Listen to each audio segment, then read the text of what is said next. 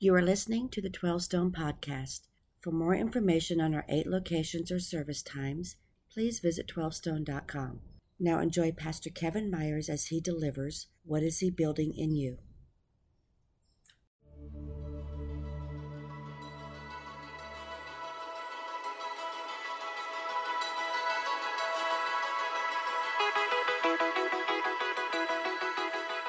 We, the church, who were far from God, have been brought near to Him, united into one people.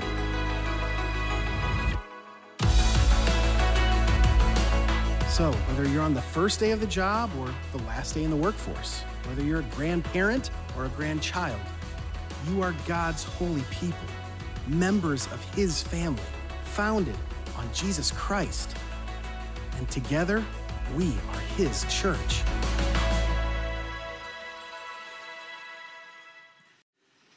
So, welcome to 12 Stone across the campuses. It's so good to see you today. And we are wrapping up this vision conversation. And with it, we have, if you will, something of a final question. So, let's, let's look at the question today. When God is, is is calling you to, to build and to belong. Here it is. When God invites us to belong and build his vision with him, what is he building in you? This is the question today. See, when God calls us to, to Vision 2021 and when God stirs things in us, and when we walk throughout the movies and, and we do a little bit of Hacksaw Ridge and Marley and, and me and last weekend radio, and, and along that way learn something about the, the Grand Canyon size scope of vision to transform souls, transform families, transform communities. And all of this, all of this is held together by Jesus. It's because of Jesus. And then we as a people, of course, are rooted in prayer. We've been talking through all of this together as a church. But but when God invites us to belong and build something of like a Vision 2021, what is God building in you? What's God building in you individually, uniquely, as a, as a, as a multi generational church? In fact, we have multiple generations represented. We could put the age categories like some of us are 30 and under, some of us are 30 to 50. You'll find your age somewhere in here. And some of us are, are 50 and over. You know where you are. We lie a little bit, cheat a little bit on that, but that's okay. You know where you are. And a multi generational church, which we have gotten to become over time. I mean, like in the early days of the church, we were all 30 and under. I mean, that's, that's just where we start. In fact, the oldest person in the church turned 40, and it was mind blowing. It was like, oh my, get a headstone. You know, I mean, it's just, it's over for him. It's, it's unfortunate. But in a multi generational church now, you get, we have all ages, all stages. And, and, and, back then, you, you just had to listen to me teach. Now, now we got multiple generations. We get to hear from a Miles or, or hear through a Jason or, or through a Sean. And we, we like, like Paul raised up Timothy 12 Stone gets to raise up multiple leaders and communicators and teachers like our campus pastors and all the ages and stages and ranges and generations. And, and next generation, like the like the like the, the, the student leaders and my goodness, we get to bring in people occasionally like a John Maxwell who's on, on the other end of the scale, 70s. And, and when God builds a multi generational church, the question is, what is He doing in you? In all these generations, when He calls us to vision, what's He building in you. See, sometimes we get the idea that, that in this vision thing that, they, well, that's supposed to take something from me. Oh, no, no. No, God's using that to pour something in you, to do exceedingly abundantly above all you could ask or think. That was Paul's prayer over the church. Look at this from Ephesians chapter 3. He said, I kneel before the Father from whom every family in heaven and earth derives its name. I pray that out of his glorious riches he may strengthen you with what, church? Power. Say it again. He may strengthen you with what? Power through his spirit in your inner being, so that Christ may dwell in your hearts through faith.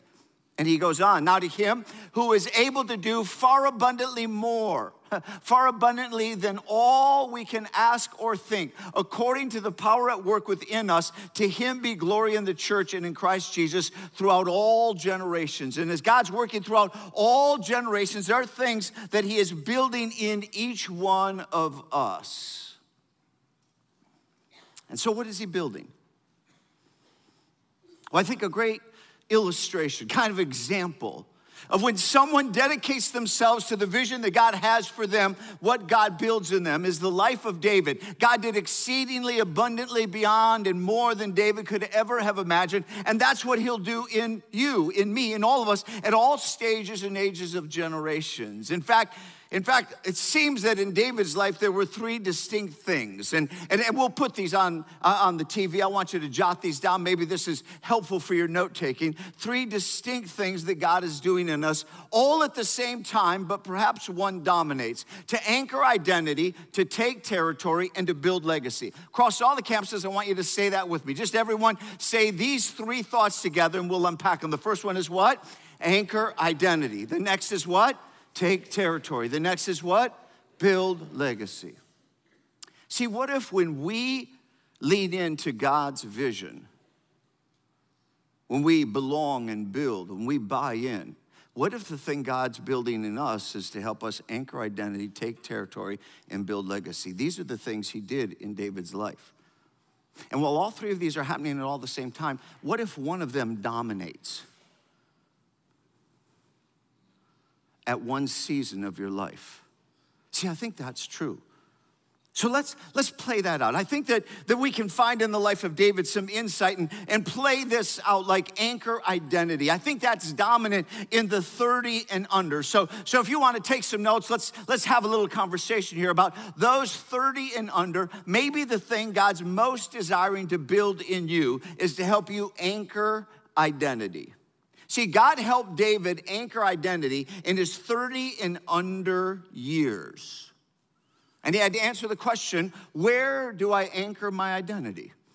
Where, where am I going to lean into? And during that season of 30 and under, and under uh, before David ever became king, God was forming the character of a king. Listen, maybe you're in the 30 and under group.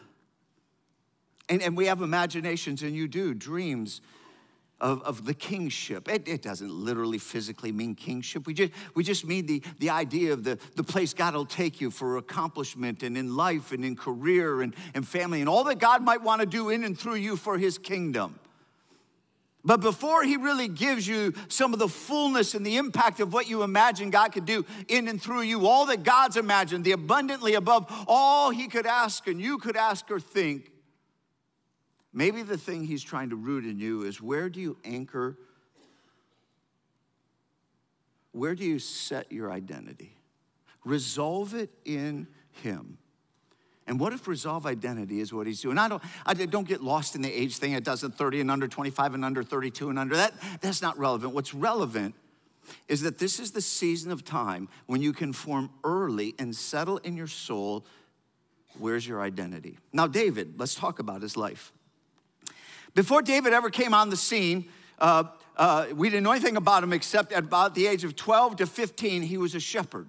In fact, nobody really wanted David on the scene. Samuel, the prophet, uh, came to, his, to, to David's father, Jesse.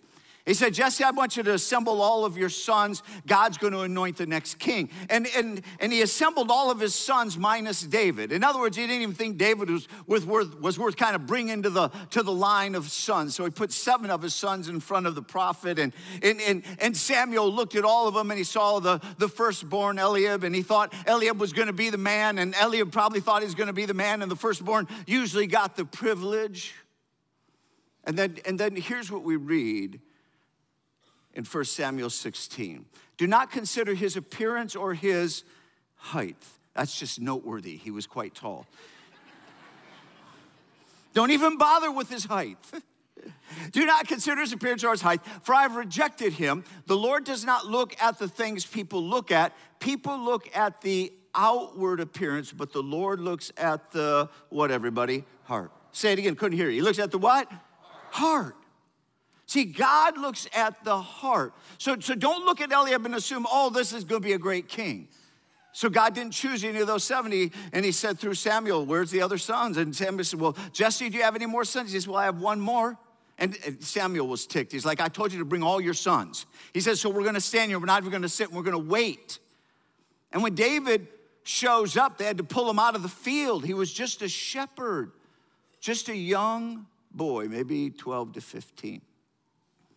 And when he showed up, Here's what God put in the soul of Samuel. Then the Lord said, Rise and anoint him. That is David. This is the one. So Samuel took the horn of oil and anointed him in the presence of his brothers. And from that day on, the Spirit of the Lord came powerfully upon David. In a sense, you could say, began to do exceedingly abundantly beyond all that David could have imagined. Because the Lord looks at the heart. The Lord looks at the what, everybody? The heart because the heart is where you anchor your identity, your sense of who you are. The Lord is my creator. I am here by his purpose, on purpose, for purpose. And he links it with God. In fact, later on in Samuel, it says that he was a man after God's own heart. Later on, he wrote in, in, in his life as king, The Lord is my shepherd. And he was drawing all the way back from these days when he was just a shepherd boy and he had this imagery, this picture of, of sheep who would follow the shepherd. That even though the sheep would be mixed in multiple flocks, as soon as the various shepherds walked up and spoke, the sheep would know the voice of their shepherd. And David says, The Lord is my shepherd, he leads me. That's why Jesus used that picture in John chapter 10. My sheep listen to my voice. I know them and they follow me. I give them eternal life and they shall never perish. No one will snatch them out of my hand. See, David is talking about the Lord is my shepherd. I shall not want. He leads me. In the 30 and under season, you settle who is your shepherd. if you're 30 and under, who's your shepherd? Whose voice do you listen to? In a world of voices, you got to pick whose voice leads. Hmm. Is it the culture? Is it popularity? What is the voice that has the most influence in your life? Now, this past week, I took note that Kanye West put out an album that's getting some attention. I don't want to have the conversation you might think I want to have right now, okay? So, so as soon as I say that, everybody has, oh, oh, I have all sorts of thoughts about that. All I want to do is take note of something. So, so here was a couple of the quotes. He put out an album. His album is Worship and Honoring God. And, and here was the quote, the, the, the, quotes that got my attention. He's making music for God and he's a changed man. This is like what the external news media is saying. This is the interview. He's making music for God and he is a changed man. Kanye may perform his old songs, listen to what he said, but with different, likely God inspired lyrics.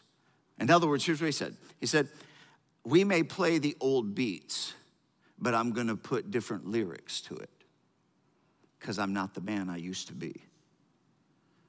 Listen, when, when, when Jesus becomes your shepherd, you change the songs you sing. That's what happens. When you, I'm not telling you to follow Kanye. I'm, I do not even want to go down that road. What I'm saying is follow Jesus. And when you settle where you find your identity, you'll change the song of your life, the lyrics of your life. That's what we're in for, for God to transform souls. I watched that happen this past week with, with many baptisms, but one with Brandon, a young man. All the students across the campuses this past Wednesday celebrated night of worship. You just, you got to enjoy this baptism. Check it out. This is Brandon. He's a 10th grader at Brookwood coming at you from the Snellville campus. Yeah. Yeah, and I, I just want to share some of his story. Uh, Brandon, he, he grew up going to church and, and all that, but uh, he kind of felt like he was missing a connection that other people seemed to have with God. And then, kind of feeling like that connection was missing, turned to anger when his parents got divorced. Started to wonder why would God let this happen to my family? And, and although Brandon continued to be around church, uh, he, he got caught up in some addictions. He stayed connected to the church though. And one Wednesday night at S12, it was during worship, and he said, I can't do this anymore. I need to find my way out of these addictions. I need to find freedom. So he grabbed Will Bandy, his uh, community group leader, and uh, and uh, they went out into a living room and just kind of talked for a while. And Brandon Brandon spilled the beans. He talked about everything that was going on in his life, and he said, "I don't want this anymore." And through a conversation with Will that night on the couch in the living room, Brandon accepted Christ. And so tonight, Brandon's here to get baptized, and we got Will here to baptize him. Will, take over, man. How you doing, buddy? Um, I just want you to know I love you, and I will always be here for you, okay? And I meant that when I said it the first time. Thank you for searching me out and bringing me into that living room, okay? It was probably the best 10 minutes of my life. but anyways, I want to bring up something that Trey Hildebrandt said uh, this past Sunday. He said that baptism is not the finish line, but it's the starting line. And with that, man, I got two questions to ask you. Do you trust Jesus for forgiveness of your sins? Yes. Do you commit to following the rest of the days of your life? Yes. All right, brother, and it's with that profession of faith I baptize you in the name of the Father, the Son, and the Holy Spirit.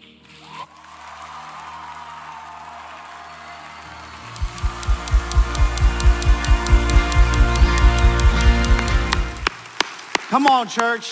Now, first of all, we're celebrating a young man going from death to life. What does all of heaven do when just one? Oh, yeah, all of heaven.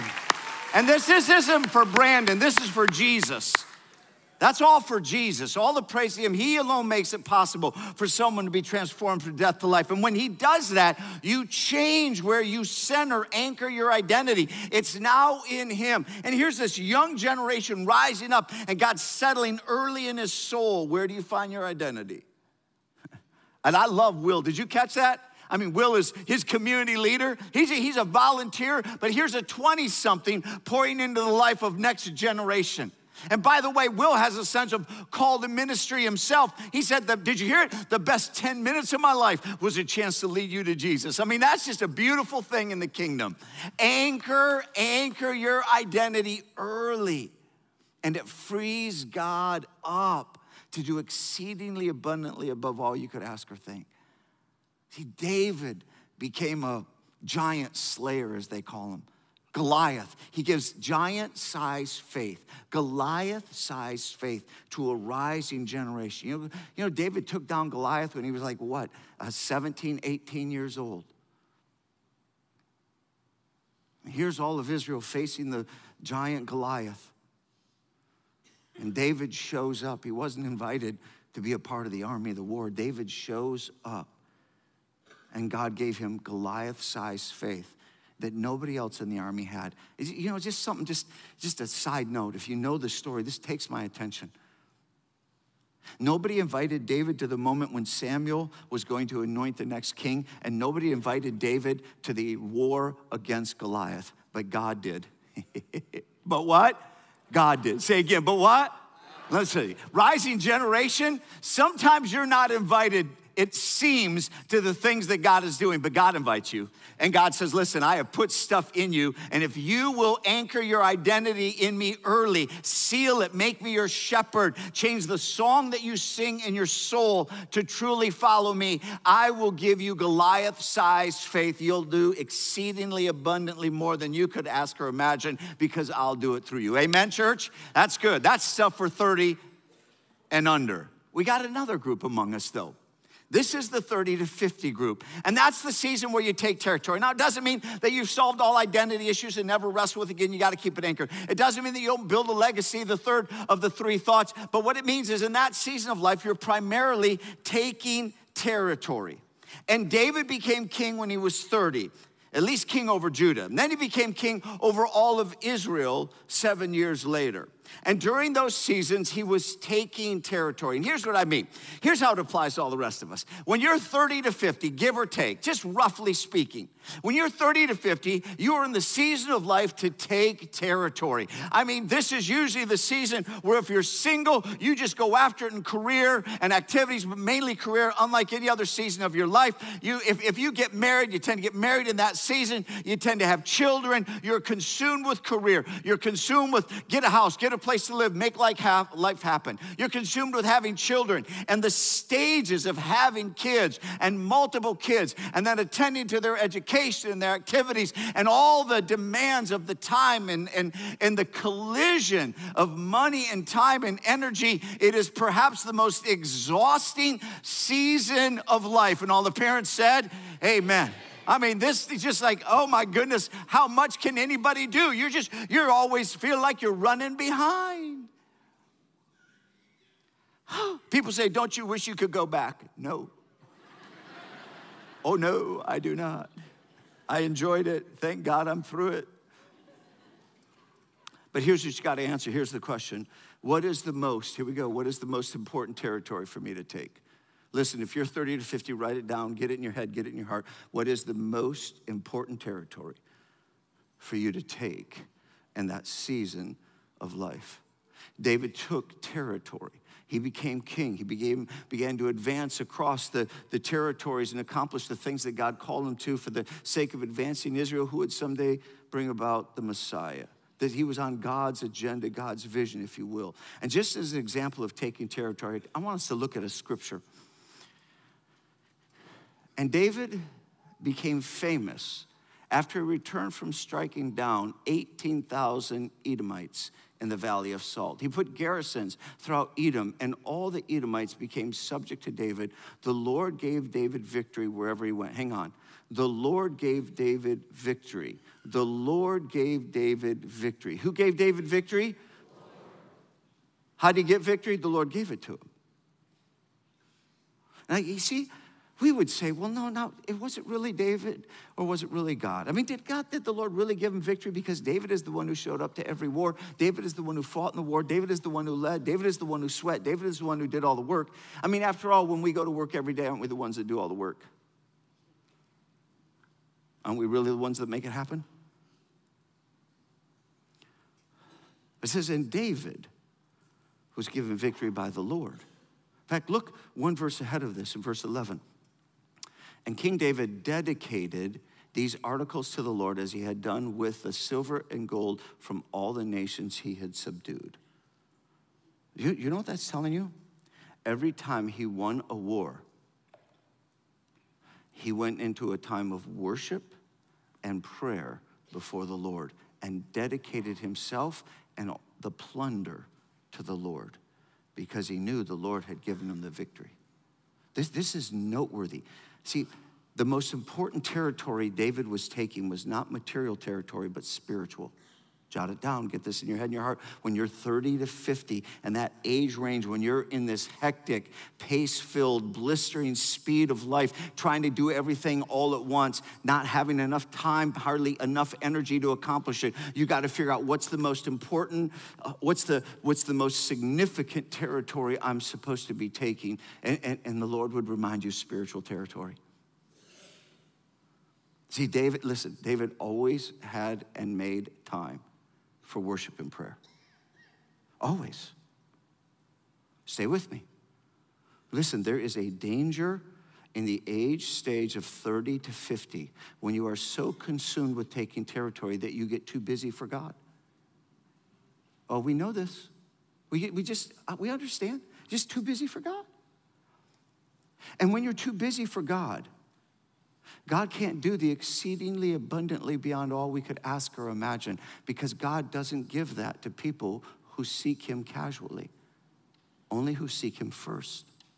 Under the great weight and pressure of those seasons of the taking territory stage of life, this is the time where you figure out how to follow Him with dedication, to do, if you will, a David thing. Because you, can't follow Him casually. This is the season where you get rooted in prayer.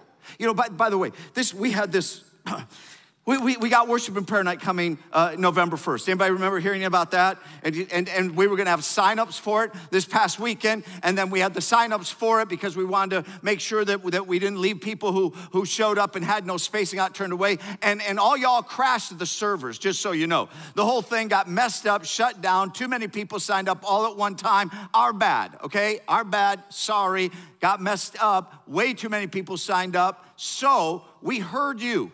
And if you watched any social media, I sent out, okay, we've heard you. We're gonna make room. We're gonna do it on a Friday night, this Friday, November 1st, and at a Saturday night so that there's two of them. So there's one Friday, one Saturday, prayer and worship, 7:30, all centered in us being wholly devoted to Him, hunger and thirst for righteousness. Y'all get a chance to sign up and be a part, and, and we heard you. We'll give two. But 30 to 50, that's the age and stage and range where you think, you know what, I just, I don't have time. And that's where you go make the time. David figured something out in that season. I can't follow him casually. I, I, I have to follow him relentlessly. By the way, when you hit those stages of life and you finally pass them, which you think they'll never end. You think empty nester will never come. You pray for it from 30 to 50. You think, oh, someday, I see those people out there ahead of me. Oh, they look like they're enjoying life. look like they're breathing. Oh. Will I ever get there? Yes, you will, someday. I'm not quite there, but I, am getting close. And when you look back, You'll never look back and say to yourself, you know what? I wish I had done less for the kingdom of God. You'll never look back and say, Oh, I wish, I wish I'd done less for the kingdom of God. I wish I hadn't been so devoted to the vision of God. I wish I hadn't belonged and built something so significant for the kingdom. You will look back and say, That was the best stuff I did. As God helped me take territory, because that's who helps me in my marriage, in my family, with my kids, or in my single life, in my career, in the course of my life, in the kingdom of God to transform souls, families, and communities. God does the most to help you take territory in that season, like He did David. But you got to be devoted to Him. And I was thinking about a guy, Barry uh, Morgenroth. You know, you, you probably don't know him. He's a 12 stoner. And, and um, you, would, you, you would know he's one among us and he's now in his mid 50s. But, but I was thinking about how over time God will faithfully use those of us who are faithful to him. And Barry's one of those guys over these years. Now, Barry's in his mid 50s and he gets to look back and see how God has built something of toward a legacy in the take territory season. See, Barry came to, to, to 12 Stone when we were in the jazzercise. That's how long ago it goes, okay? So now we're gonna go way back in the jazzercise in the first three, four years of the church. And he came to the church because he wanted to play softball. we had a little softball team. He's like, well, I want to play softball. When we got there, he found out that in order to play softball, you got to go to church twice a week or twice a month. So he got two times a month. So he only showed up twice a month because he wanted to play softball. I love that. And, and while he's playing softball, he's like, Well, I might as well find a wife while I'm here. It's only a church of 80. I don't know how you find a wife in a church of 80, but he's like, I got to find me a wife. So he's looking around. He asked one of his friends about Marcia. True story. And they said, uh, That's the pastor's wife. oh, he said, Well, are they getting along? I kid you not. I kid you not. True story, famous story. Well, Barry hadn't quite come to full faith in Jesus. You can figure that out, right? So, so Barry gets things right with Jesus. By the way, Barry, any of y'all remember old stories like the, the whitewater trip that Marcia and I went on when she said, be a man, and I didn't want to captain the ship, and the, and the raft went over, and I stayed on the raft, and, and Marcia and everybody else went down the river. Any of you remember that story? Well, Barry was in that raft with us, just so you know. Barry was one of the guys who went in the water and went down the river. And, and when he went down the river, another 12 stone raft pulled him into the boat. And the one who pulled him in the boat was Casey. Oh, she rescued him and then they got married. Kid you not. he found his wife on the whitewater trip. Isn't that awesome? I mean, God does cool stuff. Barry had no idea that God was doing exceedingly abundantly beyond. And but early on, those things got settled, and he anchored his identity in Jesus. And then in that 30 to 50 season, as they were raising a couple of kids, or now one in college and one, uh, you know, a couple years away from graduating high school, through all those 20 years serving and giving, he was the one that helped us get to the land and get the first building. And he was on the team that made all that possible serving and giving. I want you to hear something. He, I, I, I barely asked permission. I just said, Look, I'm going to talk about you this weekend and just let me talk freely. You, you know, he and Casey have given and served in every next and new vision that God has put in the life of this church over the last 25 plus years, again and again and again and again. And when he looks back, he gets to see all that God's done in transforming families, souls, and communities. And here's all I want you to hear God uses people like David, and God uses people like Barry, and God uses people like you. And when you are in the season from 30 to 50, you pick out what is the most important thing you chase. And you go after taking territory spiritually first. Amen? Amen. Go get that first. By the way, Barry's wife Casey and my wife Marcia, I mean, this goes all the way back to then. They're running buddies. They're going this January to Disney to do the Dopey run. It's called Dopey for a reason. Four days. Day one, you run a 5K. Day two, you run a 10K. Day three, you run a half marathon. Day four, you run a marathon. We both think our, we both think our women, our wives, they're nuts. There's something seriously wrong with them. But God bless them. And listen, listen, you have no idea right now when you're in your 30 and under that God is forming the relationships that will run through the whole of your life and help you in the territory taking season to do more than just take territory materially. You'll take territory spiritually. It's just what we get to do together. Well, there's another group. I'm in it. Let's talk. This is the 50 and over group. Ah, yes, I know, I know. When you get there, and you get pat. Now listen, some a lot of you were empty nesters years before, I, and I haven't experienced it yet, but yet, but I'm just tasting it. Jaden's a junior in high school. This is what you all are talking about. Oh my, it's going to be sweet. David hit his 50 and over season of life, and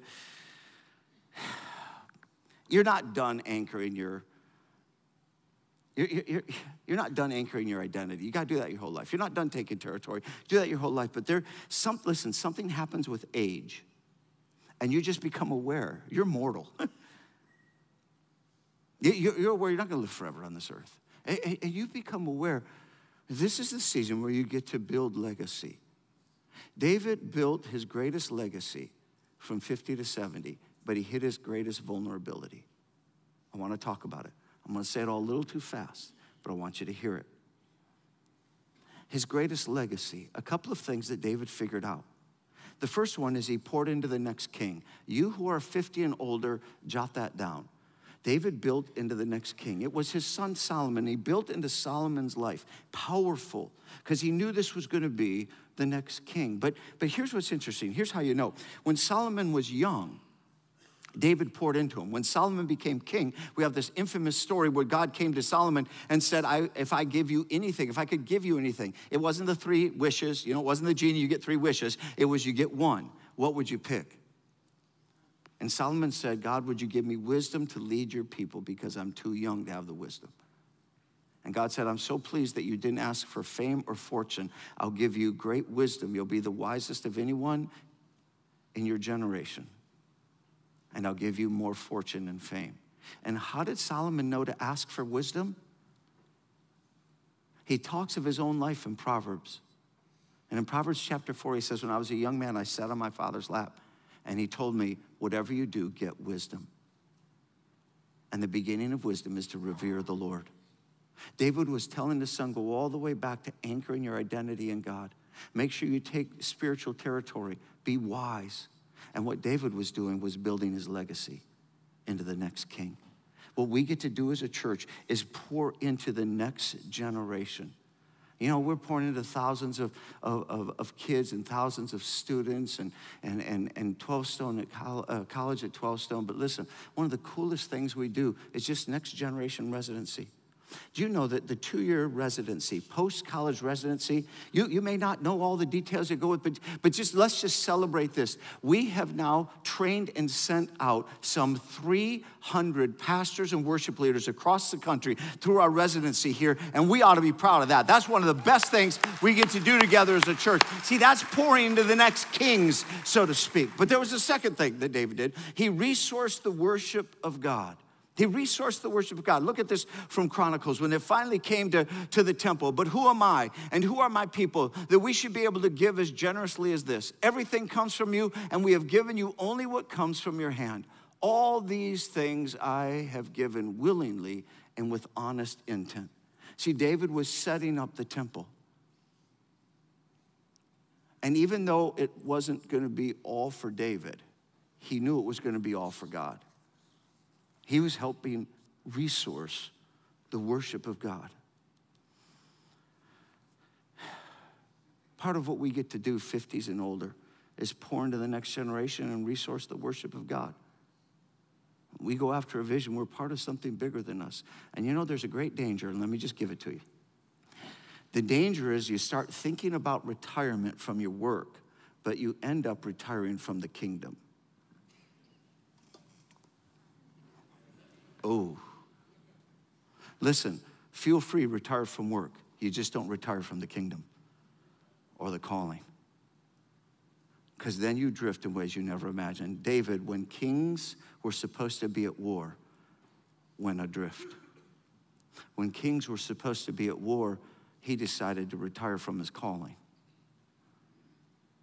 And then he fell into lust and then adultery with Bathsheba and then lying, and then murder, and then drifting in his fellowship with God.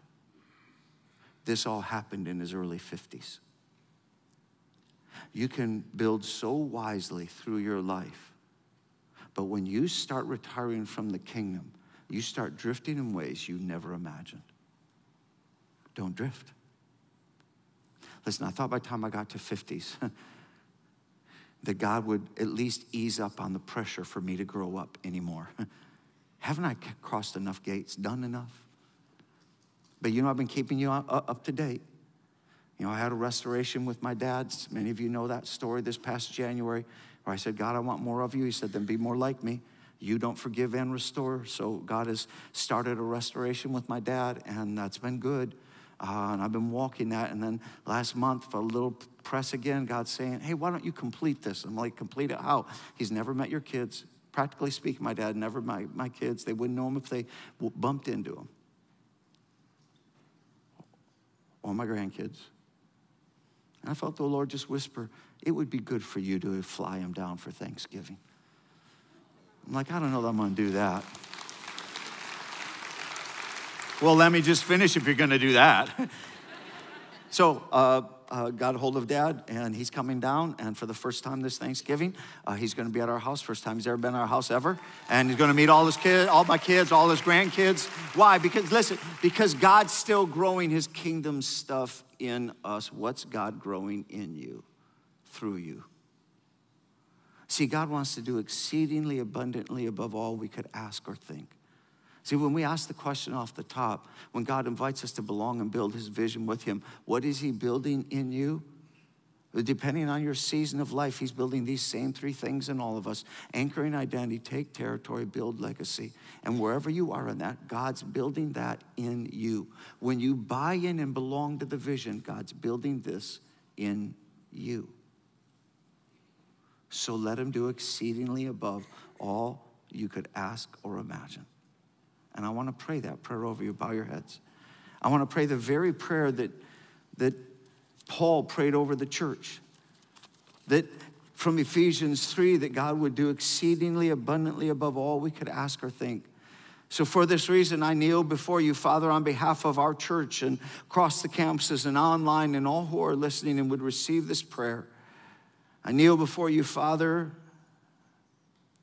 from whom every family in heaven and on earth derives its name. I pray that out of your glorious riches that you may strengthen them with power through the, your spirit in their inner being, so that Christ may dwell in our hearts through faith. And I pray that you, being rooted and established in love, may know the power of Christ together with all the Lord's holy people to grasp how wide and long and high and deep is the love of Christ, and to know this love that surpasses knowledge, that you may be filled to the full measure of all the fullness of God. And now to him who is able to do immeasurably more, immeasurably more than all we can ask or imagine, according to his power that is at work within us. To him be glory in the church and in Christ Jesus throughout all generations, forever and ever. Amen. Amen, church? Amen. It's because of what Jesus and what he's done that we can come and worship in the presence of God. So let's come